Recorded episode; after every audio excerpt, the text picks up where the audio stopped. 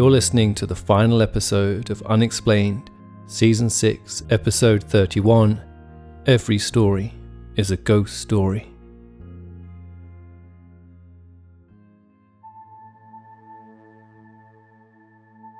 It had been almost a month since TV producer and director turned paranormal investigator Barry Conrad first arrived at Jackie Hernandez's bungalow with the sole intention of capturing genuine supernatural activity on film. At first, caught up in the excitement of all that seemed to be going on, it was easy to lose sight of the suffering of those in the middle of it. However, by September of 1989, Barry was now heavily invested in their welfare. Though he couldn't offer much, the least he felt he could do was to offer them a place to stay while she figured out what to do next. Over the next few weeks, Jackie and her kids divided their time between Barry's apartment and staying with Jackie's friend Susan in San Pedro before finally securing a new place to live. In October, the family moved to a trailer in Weldon, a small village on the outskirts of Isabella Lake in California's Kern County, roughly 100 miles north of Los Angeles. By the following spring, the peculiar events of the previous year looked to be well and truly behind them. For Barry, though he missed the excitement of the investigation, he was nonetheless grateful that everyone had escaped relatively unscathed. Claiming also to have been left a little traumatized by the whole adventure, he was more than happy to console himself with all the footage they'd captured. Over the next few months, with a busy work schedule ahead, Barry used whatever spare time he could to put the film together. Working late one evening, the quiet of his apartment was punctured by the sudden blare of the telephone. Barry was surprised to hear Jackie on the other end of the line, her voice fast and loud as the words tumbled out in a blind panic. The thing, it seemed, had followed them to Weldon. Barry was transported right back to that San Pedro apartment, watching aghast as his friend Jeff stumbled down from the attic with the wire around his neck and gasping for breath. He also knew there was no question he had to get to Weldon immediately to see what was happening for himself. On April 13th, 1990, under a bright full moon, Barry and Jeff headed out toward the desert sands of Kern County and arrived at Jackie's trailer just after 11 pm. Shortly before the family had moved out there, Jackie claimed to have undertaken a Ouija session in which an entity identified itself to her with the initials SME. Barry regretted that they didn't catch the session on tape, so when Jackie suggested they try it again that night, he was more than happy to oblige. After taking some establishing shots of the trailer, the three of them took a seat in her kitchen to begin the session, along with Jackie's friend and neighbour, Tina.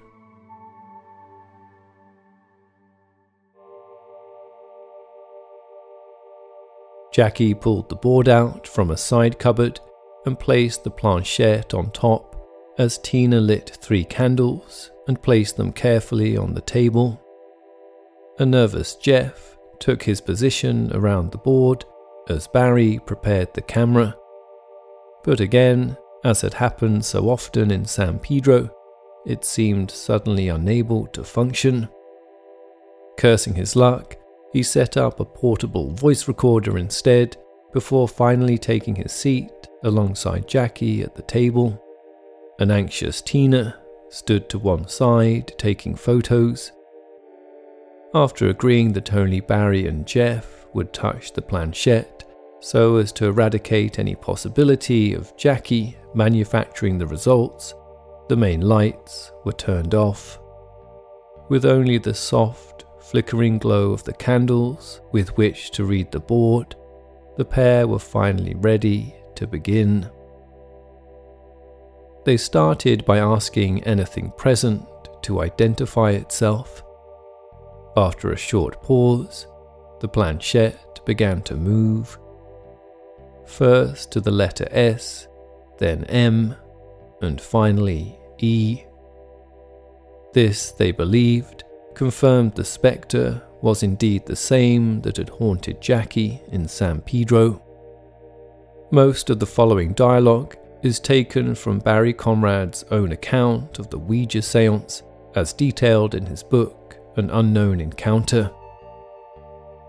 How many entities are present here? asked Barry, his eyes widening as the planchette came to rest next to the number four. Where are you from? cut in Jeff. For a moment, there was nothing. Then the planchette shifted across the board to the letter H, then E, followed by an L.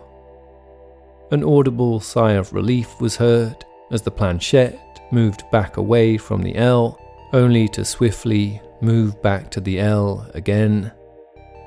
Tina took a photo puncturing the anguished silence that ensued. As if in response, the table then began suddenly to vibrate, rattling the board and knocking over a candle. Oh God, look! shouted Jackie, pointing at the table. Are you evil? said Barry, trying his best to keep focused on the matter at hand. The planchette, now whizzing across the board, stopped at yes do you feel that? whispered Jeff in amazement. The others nodded in agreement, having also felt the air in the room suddenly drop in temperature. Barry turned his attention back to the board. Are you a ghost? he asked. Yes, yes, yes, read the planchette.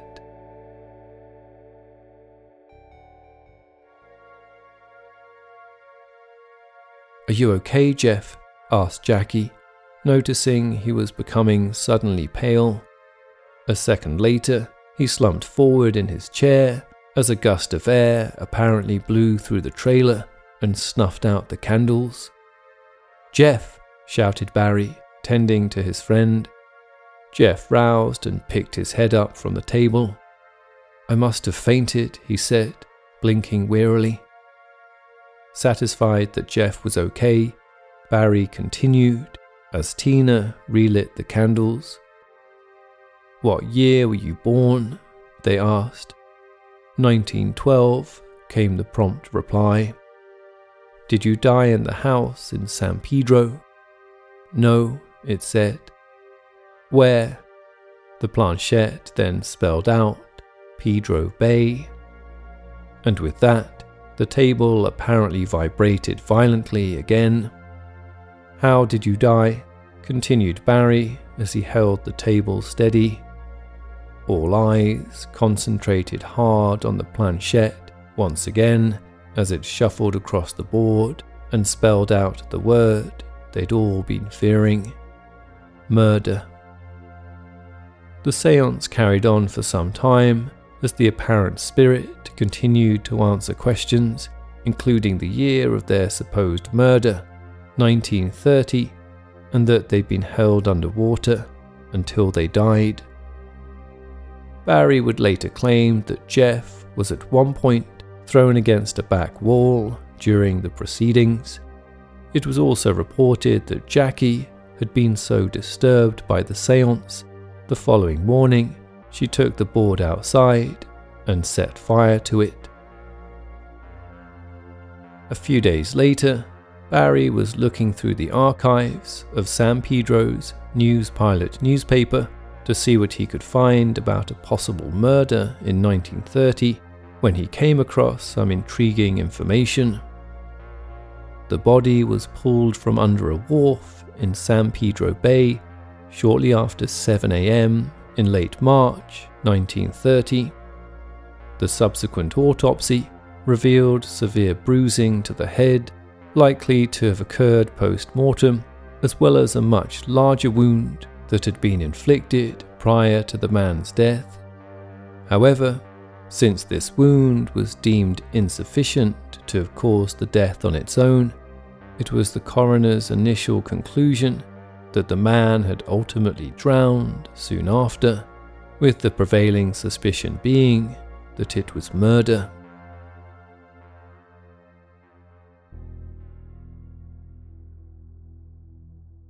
Barry eventually identified the victim as Herman Hendrickson, born in 1890, a seafarer who'd been working illegally on a lumber steamer at the time of his apparent murder. The name had little relation to the possible initials of SME, and neither was he born in 1912. However, the manner of death certainly fit the profile.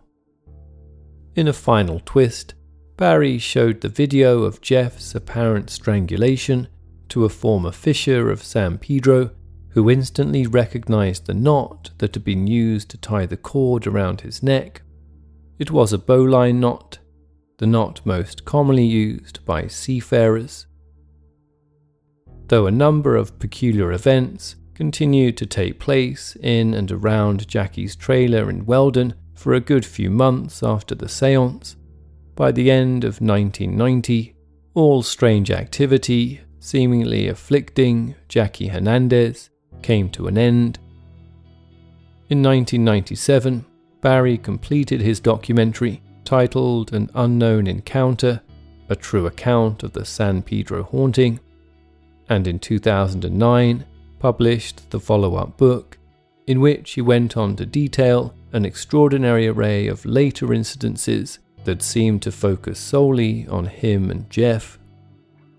However, nothing would quite match those bizarre events that took place in San Pedro back in 1989. To this day, all of those involved have maintained their stories.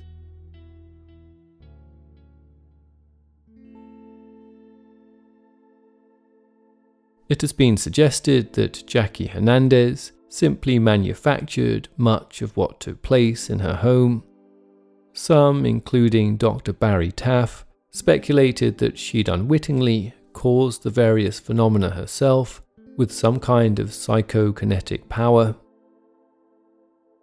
Many have also questioned the veracity of all those who claim to witness the San Pedro haunting, as it is commonly referred, despite the majority of them having nothing obvious to gain from upholding such a charade.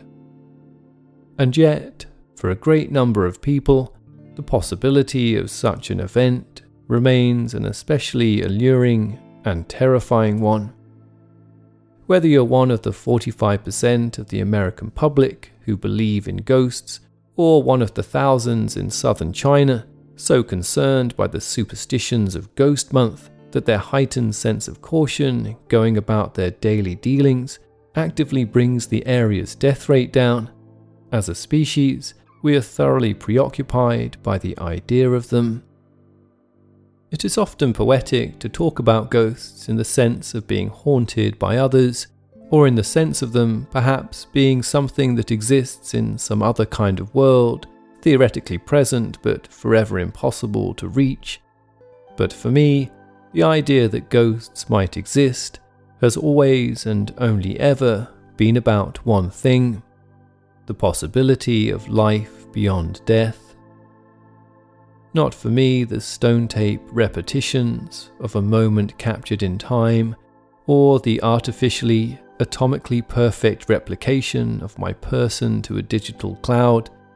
If it isn't me, as I am now, who's aware of my continuing existence, then I'm not interested.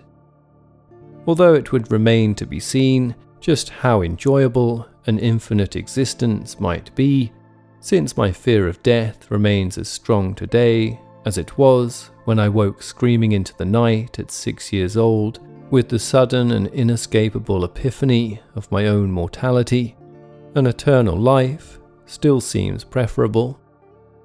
Failing the likelihood of achieving infinite life, I often find myself searching for new ideas with which to reposition my understanding of just how such a thing might be possible, and what better place to start than with our strangely simplistic notions of time.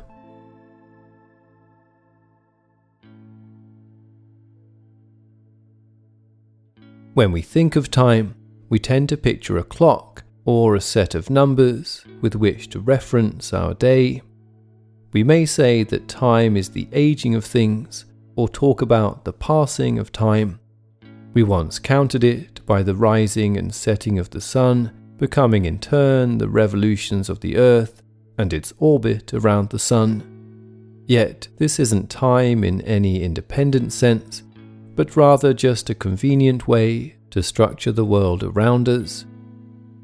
Not only would two separate inhabitants of two different planets have completely different understandings of how long a day would be, even if they both understood the same principle of an Earth hour, neither would experience it as the same length of time, unless, by some freak coincidence, both their planets were orbiting spinning and stretching across space time at exactly the same rate. In other words, time, as discovered by Albert Einstein, is entirely relative to the observer. It is not an objectively quantifiable unit. Since the early 20th century, scientists have been searching for the theory of everything, a framework to unify the seeming incompatibility of Einstein's theory of general relativity with the laws of quantum mechanics. Einstein's theory, which centers on the function of gravity and describes processes on large scales, such as the orbits of planets, prefigures a deterministic universe in which it is possible in theory to calculate the cause of any event Processes in the quantum realm, however, which govern the universe on the minute subatomic level, are considered non deterministic.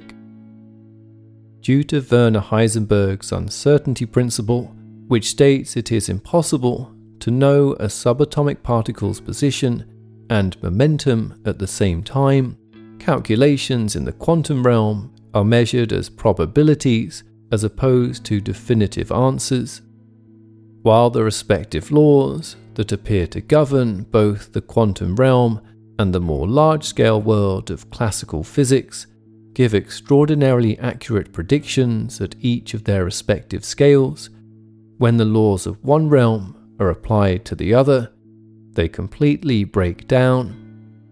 As such, those two worlds, despite coexisting in the same universe, are currently considered to be fundamentally incompatible.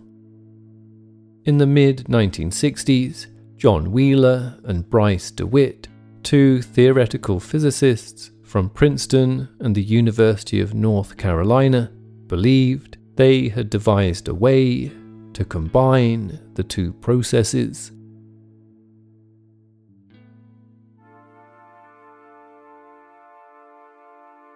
Wheeler and DeWitt's radical approach was to simply ignore the rules of the larger scale laws and treat the entire universe as a quantum system, applying the laws of quantum mechanics to the function of gravity and space time, or more precisely, assuming the universe to be a closed system, they imagined it as one single quantum object.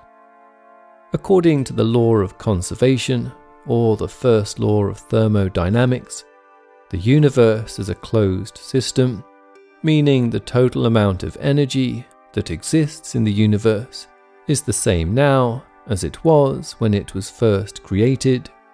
No new energy is ever created within it, it simply changes from one form to another.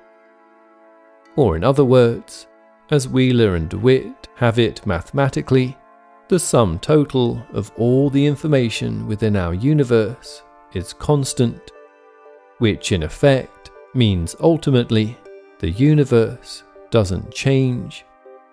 Of course, we see change all the time. Flowers blossom, trees bloom, and birds fly. But what the Wheeler DeWitt equation, as it came to be known, implies is that there is no external time reference to measure this change. If such a thing were to be true, on paper at least, the linear notion of past, present, and future is nothing but an illusory process within a much larger system that ultimately doesn't recognize it. The only thing that is fundamentally demonstrable is the whole of it existing together constantly. Although many scientists have rejected this consequence of the Wheeler DeWitt equation, it is widely considered a useful step toward understanding decoherence, the name given to the process that occurs at the border where the rules of the larger scale world of classical physics begin to conflict with the laws of the quantum level. One suggestion as to why we don't perceive time as it truly is is that the language we use to describe it prohibits us from seeing its true state. As the saying goes, time is simply what keeps everything from happening at once, which is to say, that its appearance as something that flows from present to the past emerges solely because we describe it in that way.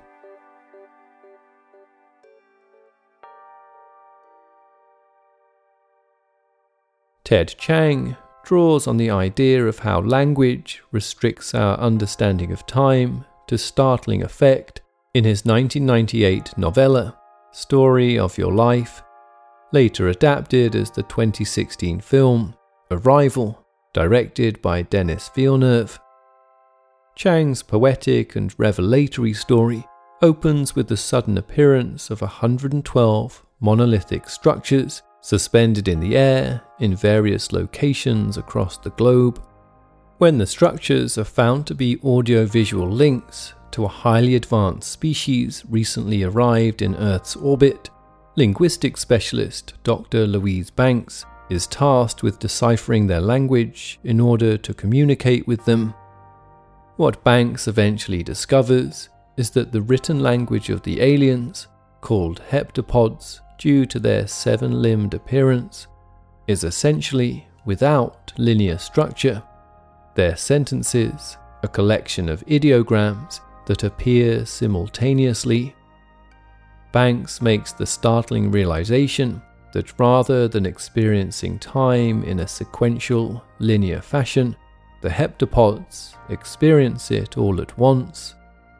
As Banks becomes more adept at the heptapod's use of language, she finds herself becoming untethered from her human constructed sense of time until finally she too begins to see her past, present, and future as one. Without for a moment suggesting the Wheeler DeWitt equation is right to remove time as a quantifiable variable, and much less that it proves the existence of ghosts, I find myself oddly reassured by the nonlinear interpretation of time. Perhaps if we were so blessed, or cursed, we also might imagine ourselves like Chiang's heptapods or Kurt Vonnegut's Tralfamadorians as creatures that have evolved to see not just the present, but the entirety of everything that has been and will ever be. Ghosts would thus become not the spirits of the dead, but instead the bodies of the very much alive, existing alongside us in perpetuity. In a quote tentatively attributed to the Australian author Christina Stead, it is said that every love story is a ghost story. But might it be more correct to say that every story is a ghost story? that every tale we tell is something that has once passed, yet somehow remains, kept alive or in existence within us? Isn't all of life just a story that we tell each other, whether it be shared by memory or through the very genetic imprint of our blood? And when, or if, all stories were to finally disappear, we might hope that somewhere a ghostly imprint will still remain. And if there really is no such thing as time, and nothing ever truly dies, then really there would be no ghosts, only us and everything else existing together forever.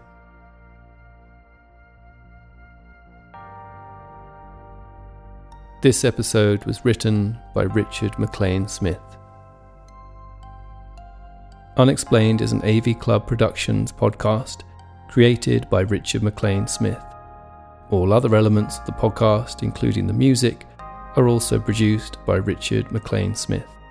Unexplained the book and audiobook, featuring stories that have never before been featured on the show, is now available to buy worldwide.